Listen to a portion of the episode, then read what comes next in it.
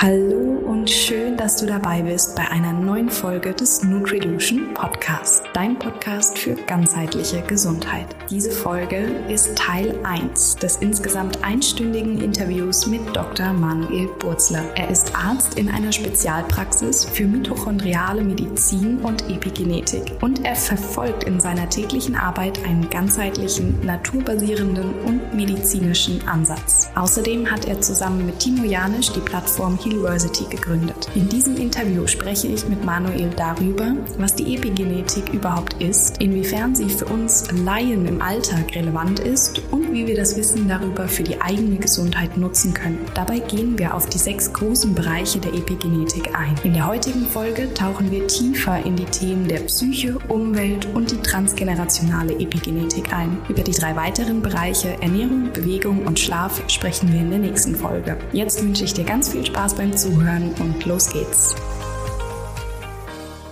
Lieber Manuel, nachdem wir uns in Frankfurt auf dem Kongress der Akademie für menschliche Medizin kennenlernen durften, freue ich mich riesig, dich heute hier im Nutrilution Podcast begrüßen zu dürfen. Schön, dass du da bist. Ja, danke Daniela für die schöne Einladung. Ich würde sagen, wir starten einfach direkt mit der Frage, wer du überhaupt bist und warum genau du dich mit Epigenetik so sehr auch beschäftigst. Viele kennen dich vielleicht schon in dem Zusammenhang mit Healversity, dem Unternehmen, das du zusammen mit äh, Timo Janisch gegründet hast. Magst du uns so ein bisschen einleiten, alle, die dich noch nicht so gut kennen, wer du so bist? Ähm, ja, mein Name ist Manuel Burzler. Ähm, ich bin Arzt ähm, im Beruf sozusagen und ähm, ja, privat ähm, interessiere ich mich vor allem für die Themen Gesundheit, gesund bleiben, ähm, aber auch Persönlichkeitsentwicklung. Ähm, das sind so wirklich so meine Steckenpferde, die ich ähm, aber auch in meine Arbeit sozusagen mit reinfließen lasse. Ich ähm, hab, bin Arzt in einer Gemeinschaftspraxis, die sich mit Krankheiten auseinandersetzt, wo die klassische Medizin nicht mehr so weiterkommt, vor allem bei chronischen Erkrankungen. Also wir haben Patienten, die von A nach B laufen und ähm, ihnen lange Zeit nicht helf geholfen werden konnte. Und ein großer Teil davon, dieser, ja, dieser, dieser Therapie, ist die Wissenschaft der Epigenetik. Und ähm, das ist für mich einer der spannendsten Felder, weil die Epigenetik, diese Wissenschaft uns ja von den Opfern unserer Gene, was uns früher gesagt wurde, zu Schöpfer unserer eigenen Genaktivität oder sogar unserer eigenen Gesundheit macht. Und ähm, dafür habe ich dann mit Timo zusammen vor einigen Jahren die Firma University gegründet, wo wir Ärzte, Heilpraktiker, Gesundheitscoaches, Therapeuten ausbilden in dem Bereich Epigenetik und welche Einflüsse wir hier auf unsere Gesundheit haben und auf unsere Genexpression, also auf unsere Genaktivitäten. Ein sehr, sehr spannendes Feld, ein sehr neues Feld, aber ein sehr wichtiges Feld, ähm, weil sonst äh, ja, wir leben in so einer komplexen Welt und ähm, die chronischen Erkrankungen nehmen immer mehr zu und da muss man einfach viel tun. Ja, vielen Dank für die, für die Einleitung. Wenn wir jetzt schon direkt natürlich ins Thema mit eingestiegen sind. Es geht um chronische Erkrankungen. Es geht darum, dass wir ganzheitlichen Ansatz bekommen, um da auch in die Therapie, in die Behandlung eben zu gehen. Wie ist das jetzt, wenn die Zuhörer, Zuhörerinnen ja eben keine Ärzte oder Therapeuten sind? Wie betrifft diese Menschen das Thema der Epigenetik? Welche Berührungspunkte gibt es da? Wir alle haben, glaube ich, mal im Bio-Unterricht gelernt, dass wir unsere Gene von unseren Eltern bekommen. Und damals habe ich auch noch im Bio-Unterricht gelernt, ich hatte damals Bio-LK, dass uns gesagt wurde, naja, wenn wir eigentlich unsere ganzen Gene kennen würden, dann wüssten wir eventuell, ob wir irgendwann mal Krebs bekommen oder irgendwelche anderen Erkrankungen, wann wir sterben, unsere Emotionen könnte man so vielleicht sogar erklären. Und das ist totaler Schwachsinn. Und da ist unser Berührungspunkt. Ähm, in den ganzen Köpfen von der ganzen Gesellschaft steckt noch drin, dass wir unseren geerbten Genen ausgeliefert sind. Und das ist wie so eine, ja, ähm, wie eine Box der Pandora ist. Ja, wenn die einmal geöffnet ist und eventuell kriegen wir dann irgendwelche Erkrankungen, auf die wir keinen Einfluss haben. Und da ist es sozusagen mir wichtig, der Gesellschaft zu zeigen, nein, das stimmt nicht. Wir haben Einfluss auf unsere Gene und da ist der größte Punkt, wo wir eigentlich alle ähm, uns treffen, dass wir sagen, okay, wie können wir denn gemeinsam gesund werden in dieser komplexen Welt, in der wir heutzutage leben? Ja. Hm. Super. Und das bedeutet, Das ist ja schon mal eine gute Nachricht. Ja, ich bin meinen Genen nicht ausgeliefert. Jetzt sprechen wir ja aber auch von Epigenetik. Vielleicht dazu Beginn nochmal, wo ist jetzt der Unterschied zwischen Genetik und Epigenetik? Wir sind ein Wunderwerk von 50 Billionen Zellen circa, unser ganzer Körper, der perfekt miteinander zusammenarbeitet. Und in jeder Zelle, beinahe in jeder Zelle, haben wir unsere, unsere Gene beziehungsweise unsere DNA. Wir haben einen Zellkern, da ist unsere DNA drin. Und in der DNA haben wir ungefähr 22.000 Gene. Und das sind ungefähr 1,5 Prozent der ganzen DNA. Und die anderen 98,5 Prozent DNA, die ähm, kodieren nicht für Gene, sondern für andere Dinge. Und diese Gene, die wir haben, wenn die abgelesen werden, sind Informationen für bestimmte Proteine im Körper die wir benötigen. Ja, ähm, wir brauchen ja ganz, ganz viele unterschiedliche Informationen in unserem Körper, damit unser ganzer Körper funktioniert. Und wie unsere Gene jetzt abgelesen werden, also wie sie, wie diese Gene abgelesen werden, wie sie bespielt werden, das beschreibt die Epigenetik. Das heißt, ein, ein Prozess, der bestimmt, welche Gene jetzt angeschalten sind oder ausgeschalten sind. Und das Besondere ist, einmal haben wir diese diese Möglichkeit sozusagen, aber wir haben Einflussbereiche von außerhalb, außerhalb der Zelle, aus unserer Umwelt auch, die wiederum Einfluss nehmen darauf, wie unsere Gene abgelesen werden. Und das ist die Epigenetik, also ein Mechanismus, der unsere Gene bespielt und bestimmt, ah, dieses Gen ist jetzt ausgeschalten, dieses Gen ist eingeschalten und ähm, das brauche ich jetzt gerade, weil unser Körper gerade zum Beispiel ja, Immunzellen bauen muss oder oder oder. Und so kann der Körper dann individuell reagieren. Ja.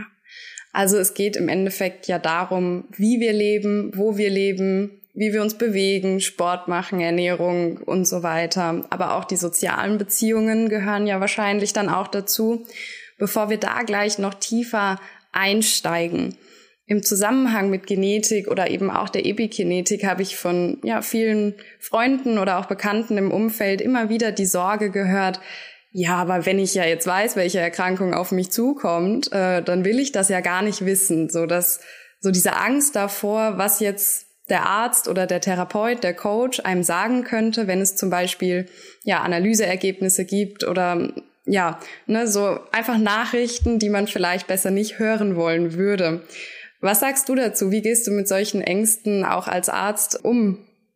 Ja, das steckt nochmal ganz, ganz tief in uns drin weil uns immer gesagt wurde, okay, wenn ich meine Gene kenne oder wenn ich eine Genanalyse mache, dann kann ich da vielleicht rauslesen, dass ich eventuell zum Beispiel zu dem und dem Zeitalter ähm, vielleicht versterbe oder alter sterbe oder irgendeine Krankheit bekomme. Das ist Schmarrn. Heutzutage ähm, gibt es sogenannte SNP-Tests. Das sind so, man, man misst hier bestimmte Genvarianten und ähm, man kann dann dementsprechend, wie diese Genvarianten ausfallen, in der Genanalyse kann man hier den Lebensstil anpassen oder zum Beispiel diesen Genen, die dann aus diesen Genen werden ja dann Proteine. Diese Proteine sind dann meist Enzyme. Die, und diesen Enzymen kann man dementsprechend dann auch ein gewisses Futter geben, wenn man weiß, wie die arbeiten genetischerseits schon seit der Geburt. Das heißt, man kann eigentlich hier sagen, kenne ich meine Gene, kann ich individuell auf meine Bedürfnisse reagieren und damit meine Gesundheit positiv beeinflussen. Und wir messen in der Praxis nicht, oder uns meine Gesundheitscoaches, die ich ausbilde, die messen nicht in der Praxis, ah, die, die Wahrscheinlichkeit habe ich vielleicht hier ähm, krank zu werden, sondern nein, wir arbeiten mit dem präventiven Gedanken, okay, ich habe die und die unterschiedlichen Genvarianten und wie kann ich hier positiv einwirken, damit ich gesund bleibe? Und ähm, zum Beispiel meine Leber besser entgiftet oder ich Stresshormone schneller abbauen kann, damit mein Körper schneller in die Entspannung kommt. Und wenn man das so dann den Klienten oder Patienten erklärt, dann sagen die, ah, okay, ich muss also gar keine Angst haben, dass ich hier eine Diagnose bekomme oder irgendwie ja eine, eine Information, die mich eventuell dann total lähmt, weil ich weiß, dass ich mit 50 versterbe. Na, das ist, das ist ja, Schmarrn. Genau. Ja, super. Sehr gut. Ich denke, das ist ganz, ganz wichtig, vor allem zu Beginn erstmal zu klären. Nicht, ne? Manche Menschen interessieren sich ja vielleicht ähm, schon irgendwie für ihre Gesundheit, aber haben manchmal so ein bisschen eben die Sorge, dass sie dann doch zu viel tun müssen. Und ich glaube, umso mehr die Menschen verstehen, dass sie eben nur das Richtige tun müssen. Ja, und vielleicht auch eben nicht dann diesen allgemeinen Empfehlungen folgen, die mhm. einfach ja so ausgesprochen werden für die ganze deutsche Bevölkerung zum Beispiel. Ähm, ja, dass das dann vielleicht einfach nicht gut funktioniert, dass das dann anstrengend ist, ne, ist vielleicht klar. Aber wenn man dann die passende oder die richtige Handlungsweise für seinen eigenen Körper findet, ist es vielleicht ja auch viel leichter, es fühlt sich besser an. Ähm, ja, die Ernährung fühlt sich besser an, der Sport. Und da würde ich gerne direkt jetzt einsteigen in die Tiefen so ein bisschen der Epigenetik. Und es gibt ja verschiedene Bereiche, in die jetzt die Epigenetik eingreift. Vielleicht kannst du da uns erstmal so einen groben Überblick geben. Genau. Wir teilen es ein in einmal in ja, fünf bis sechs Teilbereiche.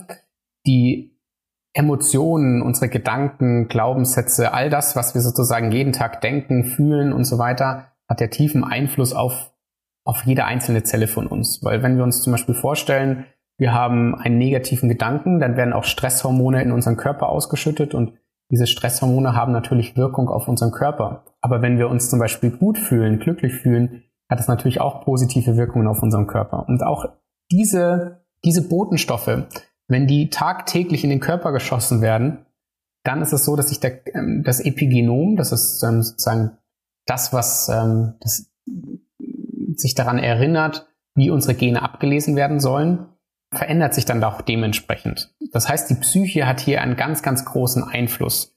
Man weiß mittlerweile auch über Studien, dass man Psychotherapie messen kann, epigenetisch messen kann. Bestimmte Marker auf der DNA, wie unsere Gene abgelesen werden, verändern sich durch Psychotherapie.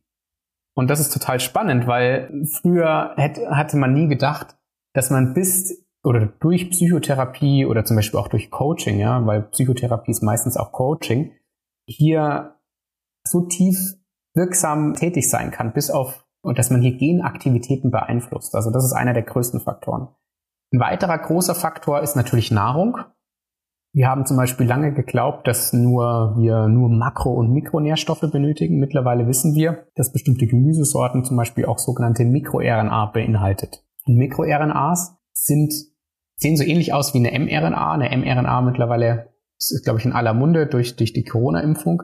Und so eine mRNA, die nimmt der Körper dann auf und kann dort auch die Genaktivitäten beeinflussen. Super spannend. Das heißt, wenn ich Gemüse esse, bedeutet das nicht nur, dass ich nur irgendwie zum Beispiel Ballaststoffe aufnehme, Kohlenhydrate und so weiter und Vitamine und Mineralien. Nein, ich nehme auch Information auf, die bis tief auf meine Genaktivität wirkt. Das heißt, das Sprichwort, du bist, was du isst, bekommt eine komplett neue Bedeutung. Auf jeden ja. Fall. Also es ist super, super spannend. Ähm, und ein riesengroßer weiterer Faktor ist Bewegung. Also Bewegung, man weiß, innerhalb von 20 Minuten verändert sich die Genaktivität und auch bestimmte Marker auf den Genen. Hm, sowie, was ich auch sehr, sehr wichtig finde, immer wieder zu ja, zu, zu sagen, es geht um ähm, tagtägliche Bewegung. Ja, es geht darum, dass der Körper tagtäglich sozusagen da einen, Impuls bekommt und auch, man sieht bei, bei guten Hobbysportlern, die auch im Leistungs- oder die eher auch im, ja, in dem Bereich sind, ähm, dass sie jetzt Ausdauer trainieren, dass sich die Telomerase-Aktivität erhöht. Das hat jetzt mit Epigenetik weniger zu tun, aber die Telomerase-Aktivität sorgt dafür, dass die Telomere an unserer DNA sozusagen verlängert werden wieder. Und damit kann die Zelle länger oder sich öfter gut teilen. Und das bedeutet, dass sie, wenn sie sich öfter gut teilen kann, ähm, sie eher unwahrscheinlicher ja, äh, ja kaputt geht sozusagen durch öftere Teilung. Umso älter wir werden, umso öfter muss sich eine Zelle teilen. Mhm. Und wenn die Telomerase-Aktivität erhöht ist, dann ähm, hat die Zelle die Fähigkeit, sich öfter zu teilen. Und das ist sehr, sehr positiv für uns. Ein anderer Faktor ist auch das Thema Schlaf. Durch guten Schlaf werden über 700 Gene reguliert.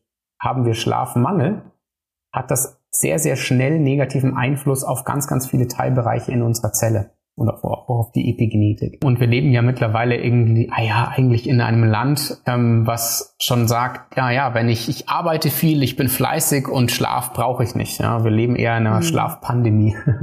Ja, Genau.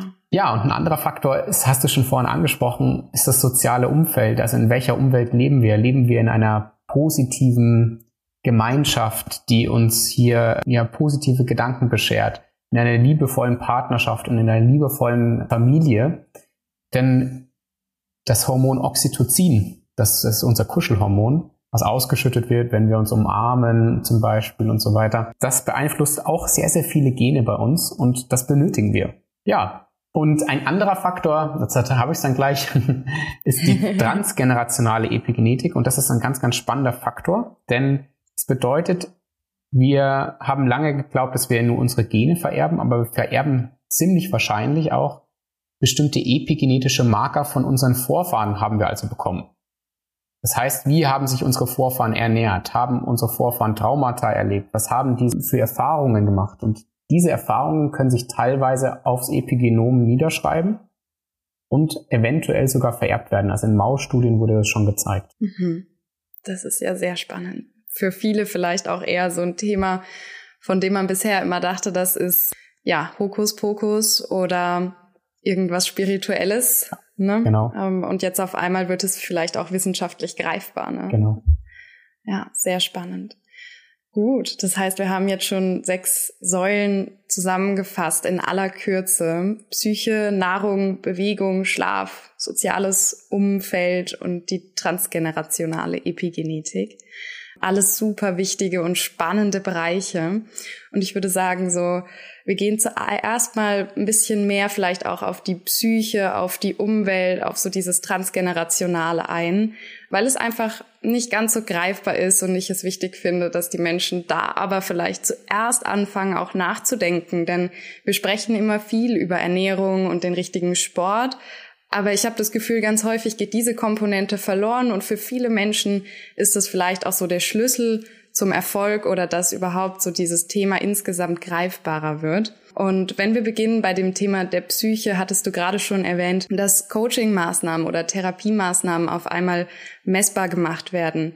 Wenn ich jetzt als ähm, ja, Klient, Klientin zum Beispiel zu meinem Arzt gehe und ähm, sage ihm, okay, mir geht es nicht gut, ich bin belastet durch Stress, ich komme nicht zur Ruhe und so weiter, da hat das ja mit Sicherheit auch einen großen Einfluss. Wie sieht das aus? Wie gehst du mit solchen Themen um? Ja, ich mache tatsächlich erstmal dem Klienten bewusst, welche Macht eigentlich in ihm persönlich steckt und ähm, welche Macht in unseren ganzen Gedanken und Emotionen steckt. Und ähm, manchmal will unser rationaler Verstand das erstmal verstehen. Also ich zeige ihm sozusagen bestimmte Kreisläufe auf. Und dann versteht der Verstand das und dann ähm, kann ich ihm ein paar Techniken einfach mitgeben. Ähm, wir waren jetzt vor kurzem, vor zwei Wochen, Timo und ich, ähm, auf der Bühne mit Bruce Lipton und Greg Brain und Alberto Villoldo in, in Basel. Und ähm, ein großes Steckenpferd von Bruce Lipton ist ja wirklich auch ähm, den Menschen ganz klar zu machen, welche, welche immensen Vorteile sie haben, wenn sie ihre Gedanken positiv verändern. Und einmal klar zu machen eigentlich, wie viele negative Gedanken oder wie viele Ängste wir jeden Tag haben. Und was wäre, wenn, das finde ich so die spannende ähm, Frage, was wäre, wenn ich mich immer wieder sage, okay, wenn ich einen negativen Gedanken habe, oder ein, ähm, eine Angst in mir hochkommt, was wäre, wenn ich die einfach mal wegschicke und mir sage, nein, nein, nein, nein, so nicht, und dann daraus direkt einen positiven Gedanken mache. Mhm. Und das dann ganz regelmäßig mache und diese positiven Gedanken dann irgendwann überwiegen, weil wir sind Gewohnheitstiere. Und alles, was wir uns angewöhnen, kommt immer wieder. Auch unser, unser ganzes Gedächtnis läuft so. Wenn wir uns irgendwann angewöhnen, nur noch positiv zu denken, dann verändert sich auch die ganze Neurochemie im, im, im Gehirn. Und das ja. ist einfach eine ganz, ganz spannende Theorie, auch zu sagen, wow, was passiert auch an meinem eigenen Verhalten, wenn ich die meisten Dinge positiv umwandle.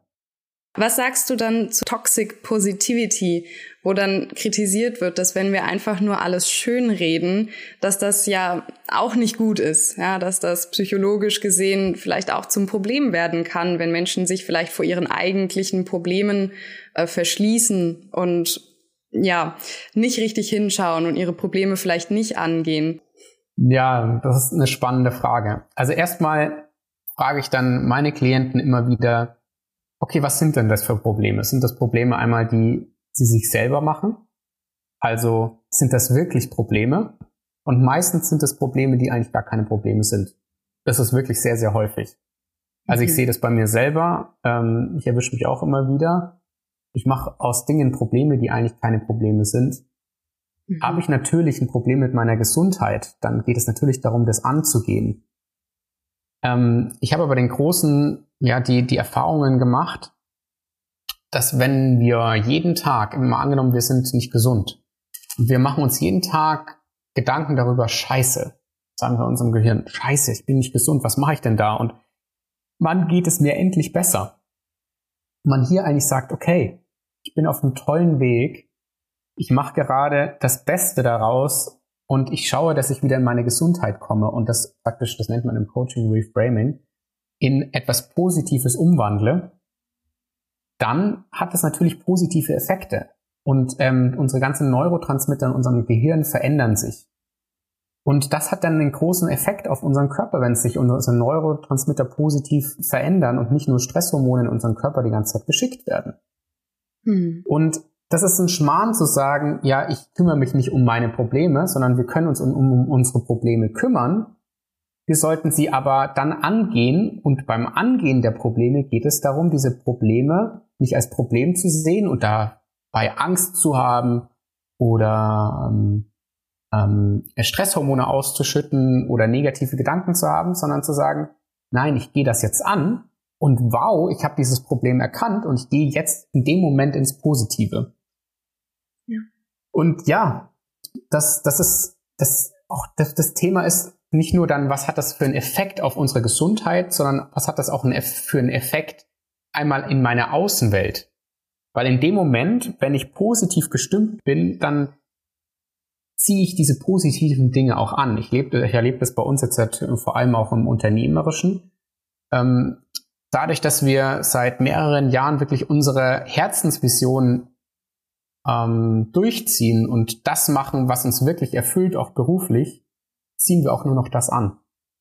Ja. Und das ist das Gleiche, wie wenn ich zum Beispiel krank bin und dann äh, die ganze Zeit nur negativ gestimmt bin, dann ziehe ich diese negativen Dinge auch eher an. Und da geht es wirklich darum, aus diesem Teufelskreislauf herauszukommen und dann hier loszulegen und ähm, ins Positive zu gehen. Und wenn man das dann geschafft hat, das ist wie, das ist ein himmelsweiter Unterschied. Und das glaubt man gar nicht, wie sich das anfühlt, wenn man da mal raus ist aus dieser ja. negativen Spirale. Ja, weil man hat es ja auch einfach jahrelang so geübt. ne, es ist ja so ein ganz gewohnter Normalzustand, den wir annehmen. Ähm, und du hast gerade schon so schön diesen Übergang auch ähm, zur Umwelt und zum Sozialen nochmal gemacht. Und da wollte ich gerne auch direkt weiter drauf eingehen, ne, dass es eben ja auch nicht nur um die Beziehung zu einem selbst ja dann irgendwo auch geht, sondern ja auch um die Beziehung zur Familie, zu Freunden, die Arbeitskollegen, ja, auch im Arbeitsumfeld Gibt es da von der Epigenetik her irgendwas, was wir wissen sollten, wenn wir jetzt über dieses Thema sprechen, unserem Umfeld? Also was sollte ich da beachten oder was kann mir die Epigenetik bieten, ähm, um eben hier positive Veränderungen in meinem Leben zu erwirken?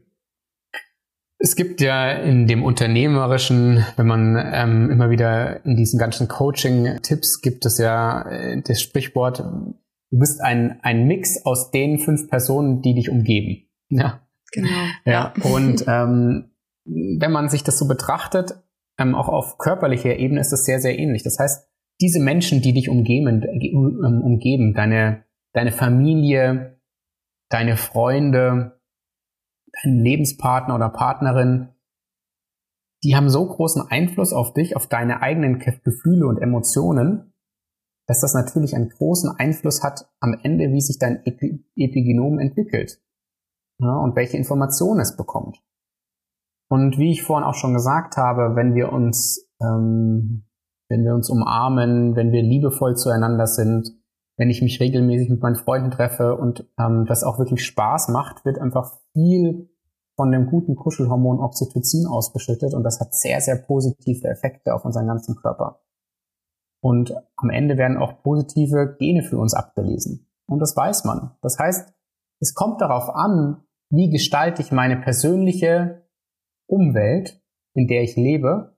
Und das hat am Ende einen körperlichen Effekt auf mich. Und mir war das persönlich, das wird einem immer so gesagt, ja. ähm, dass es einfach so wichtig ist, umgib dich nur mit den Menschen, die dir wirklich gut tun, aber am Ende hat das einen so großen Effekt auf deine eigene körperliche Gesundheit. Und das hätte ich früher nie für möglich gehalten. Mhm. Ja. Aber wenn man sich das betrachtet, ähm, auf genetischer und epigenetischer Ebene, kann ich das Ganze nur empfehlen und da auch radikal zu sich selbst und zu seiner eigenen Umwelt zu sein. Wahnsinn. Das bedeutet, wenn ich mich jahrelang, vielleicht sogar jahrzehntelang mit Leuten umgebe, die einfach mir nicht gut tun, die mir vielleicht Stress bereiten, die mir schlechte Gefühle bereiten, ein schlechtes Gewissen machen, immer weil ich mich nicht häufig genug melde oder so etwas, ähm, dann schlägt sich das sehr wohl auch auf die Gesundheit eben nieder und auch dann entsprechend aufs Wohlbefinden und mit Sicherheit auch wiederum auf alle anderen Bereiche, die wir jetzt schon angesprochen haben, weil es ist ja seltenst immer nur der eine Punkt, ähm, sondern alles wirkt ja irgendwie zusammen. Und im Endeffekt müssen wir ja dann auch eigentlich daran denken, wir leben jetzt heute, aber wir werden ja vielleicht auch einige von uns Nachfahren haben. Und auch wir werden dann wahrscheinlich ja so, wie wir gelebt haben, mit unserem Lebensstil, mit dem, wie sich unsere Genetik entsprechend entwickelt hat oder die Epigenetik über die Jahre, wie sich die Gesundheit entwickelt hat, das werden wir ja auch weitergeben wahrscheinlich. Und da sind wir wieder beim nächsten Punkt hinsichtlich des Transgenerationalen. Wie funktioniert das? Also was sagt da die Wissenschaft? Was ist da wirklich auch tatsächlich vielleicht schon belegt oder wo gibt es so erste Hinweise? Mm, also lange haben wir geglaubt, dass wir unseren, dass wir nur unsere Gene vererben. Und ähm, das war ist auch so, wenn praktisch die Eizelle entsteht, dann werden erstmal alle epigenetischen Marker anscheinend ausradiert. Also da sind keine epigenetischen Marker mehr drauf. Und man hat lange nicht gewusst, wie passiert denn das Ganze, dass diese epigenetischen Marker dann wieder gesetzt werden. Und da ist man sich beim Mensch auch noch nicht so ganz sicher, wie das passiert. Also man weiß, dass okay, das passiert, aber welche epigenetischen Marker dann wirklich gesetzt werden und ob die dann, ob das dann die epigenetischen Marker sind von den Vorfahren, das weiß man nicht so ganz genau. Aber bei der Maus weiß man's. Man weiß bei der mhm. Maus, ähm, was ja auch ein Säugetier ist, ähm, dass bestimmte transgenerationale Themen, zum Beispiel wie Traumata, weiter vererbt werden an die Nachfahren. Und das weiß man über Mausstudien, obwohl die Maus, die junge Maus, nie Kontakt hatte zur Mutter. Die hat dann tatsächlich auch gewisse Verhaltensweisen, die die Mutter erlangt hat durch ein Trauma. Spannend, oder? Mhm. Und ähm, die, die Forscherin, die hier ähm, ja sehr, sehr, sehr viel forscht, ist die Frau Professor Mansui. Und ähm, wir hatten sie vor kurzem für ein, wir drehen im Moment einen Dokumentarfilm über Epigenetik, ähm, der wahrscheinlich nächstes Jahr rauskommen wird. Und sie hat ganz klar gesagt, es ist wichtig zu sagen, dass das nur in Mausstudien ähm, belegt wurde. Aber bei Menschen ist es halt schwer nach, nachzuvollziehen oder auch nach, ja, überhaupt feststellen. Man kann es kaum feststellen bei Menschen ähm, über mhm. Studien. Es gibt auf jeden Fall Theorien, dass es bei Menschen so ähnlich ist. Theorien, ja. Das heißt, man kann sich das so vorstellen, erlebt zum Beispiel eine, nennen Sie jetzt mal, machen wir es bei der Maus, eine Maus ein Trauma, dann verändert sich das Epigenom, ja, bestimmte Stoffwechselkreisläufe verändern sich auch bei der Maus bestimmte Stresshormone werden zum Beispiel vermehrt ausgeschüttet, regelrecht und auch chronisch, weil diese Maus ein Trauma erlebt hat. Und genau diese Stoffwechselprozesse, diese epigenetischen Stoffwechselprozesse werden an die Nachfahren weiter vererbt. Aber das Schöne ist, dass diese Nachfahren durch eine neue Umgebung, die heilsam für sie ist, das Ganze wieder rückgängig gemacht werden kann. Mhm. Das heißt, wir haben eine extreme Verantwortung, wenn wir das auf den Mensch übertragen würden, haben wir eigentlich eine extreme Verantwortung. Mal angenommen, wir bekommen bestimmte transgenerationale Marker mit von unseren Vorfahren, dann haben wir jetzt die Fähigkeit, wir persönlich, dass wir daran arbeiten durch Psychotherapie, durch unsere Ernährung und und und alles, was so Einfluss nimmt auf unsere Gesundheit, dass wir das an unsere Nachfahren nicht mehr weitergeben, an unsere nächsten Kinder, weil wir daran schon gearbeitet haben. Ja. Und deswegen ähm, ist mir das auch so wichtig zu sagen, dass es nicht so egoistisch ist, wenn wir persönlich für uns viel tun. Ja, das bedeutet, wenn wir jetzt zum Beispiel noch keine Kinder haben und wir uns gesund ernähren, wir ähm, viel Psychotherapie machen, wir Coaching nehmen, viel für uns persönlich tun, bedeutet das auch, dass wir für die nachkommende Gesellschaft auch was tun. So wichtig. Ähm, aus persönlicher Erfahrung kann ich zum Beispiel auch einfach nur sagen, dass ähm, meine Mutter und ich zum Beispiel gerade in so einem Bereich sehr aktiv sind und uns sehr austauschen mit dem, was wir machen. Sie beschäftigt sich ganz viel mit systemischer Aufstellung. Ich bin ja Yogalehrerin und ähm, wir treffen da so aus zwei verschiedenen Welten irgendwie auf unsere Familiengeschichte auch und arbeiten irgendwie so Themen auf. Und wir haben auch das Gefühl, dass wir eben merken, wenn wir jetzt gemeinsam an diesen Themen arbeiten, dass es uns damit heute jetzt viel besser geht, dass wir freier durchs Leben gehen können, dass wir unbeschwerter sind, dass wir auch von gewissen Verhaltensmustern, die wir lange als unmöglich abzulegen, endlich uns davon befreien konnten. Und ähm, ja, also das ist für mich persönlich auch so ein ganz, ganz ja, wichtiges Thema und so ein Herzensthema so ein bisschen. Ja, an alle Zuhörer, Zuhörerinnen, die sich mit sowas vielleicht noch gar nicht beschäftigt haben. Vielleicht ist die Epigenetik so der Weg, über den ihr euch traut, euch mit dem Thema vielleicht zu beschäftigen. Die Fortsetzung des Interviews folgt direkt nächste Woche mit den drei weiteren Säulen der Epigenetik. Ernährung, Bewegung und Schlaf. Sei also gespannt, abonniere den Podcast und stelle dir die Benachrichtigungen ein, sodass du die nächste Folge auf keinen Fall verpasst. Bis dahin freuen wir uns über eine Bewertung auf Apple Podcasts oder wenn du diese Folge mit deinen Freunden oder der Familie teilst. Alle Infos und Links zu Manuel und Hillversity findest du in den Show Notes. Danke, dass du uns deine Zeit geschenkt hast und bis nächste Woche. Deine Daniela.